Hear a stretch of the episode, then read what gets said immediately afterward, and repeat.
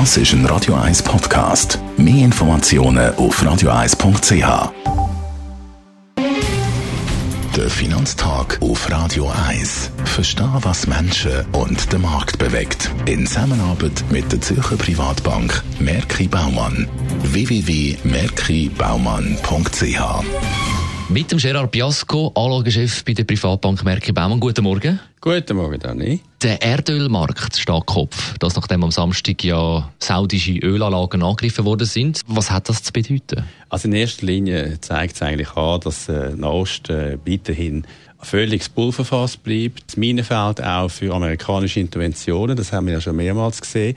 Der Gegensatz, der Konflikt zwischen Saudi-Arabien und Iran ist alt. Es Schiiten gegen Sunniten natürlich.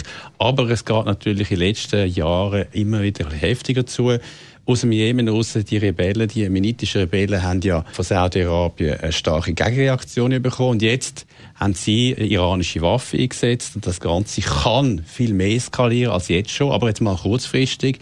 5% der Weltproduktion an Öl ist lahmgelegt, wahrscheinlich für mehrere Wochen. Es kommt also darauf an, wie schnell das repariert werden kann. 50% der saudischen Produktion ist äh, jetzt ausgefallen, das ist viel. Und der Ölpreis ist rund 10% angestiegen. Es zeigt uns auch an, was man mit Drohnen kann anrichten kann. Und wie man gegen die will vorgehen, ist wieder eine ganz andere Frage. Es wird am Nahen Osten sicher in den nächsten Jahren nicht einfacher, sondern schwieriger werden. Und das hat Auswirkungen auf verschiedene Rohstoffe. Was kann denn jetzt gegen den Ölangebotsausfall gemacht werden?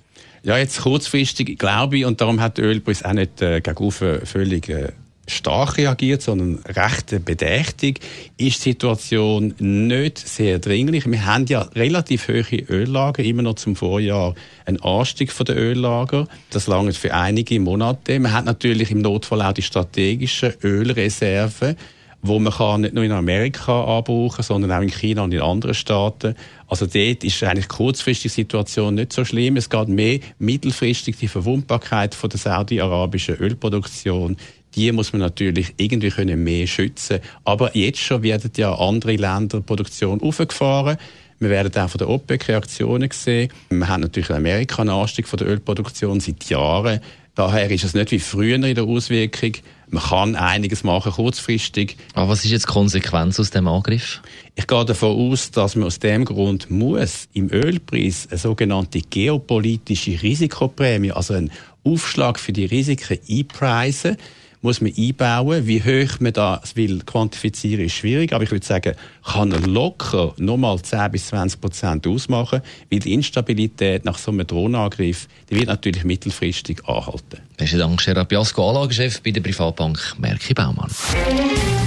Der Finanztag gibt es auch als Podcast auf radioeis.ch. Präsentiert von der Zürcher Privatbank Merki Baumann. www.merkibaumann.ch Jetzt geht es weiter mit Status Quo. Zum Start in Dienstagmorgen, 18 vor 10 Uhr. Im Anschluss zusammenfassen. Das ist ein Radio 1 Podcast. Mehr Informationen auf radioeis.ch.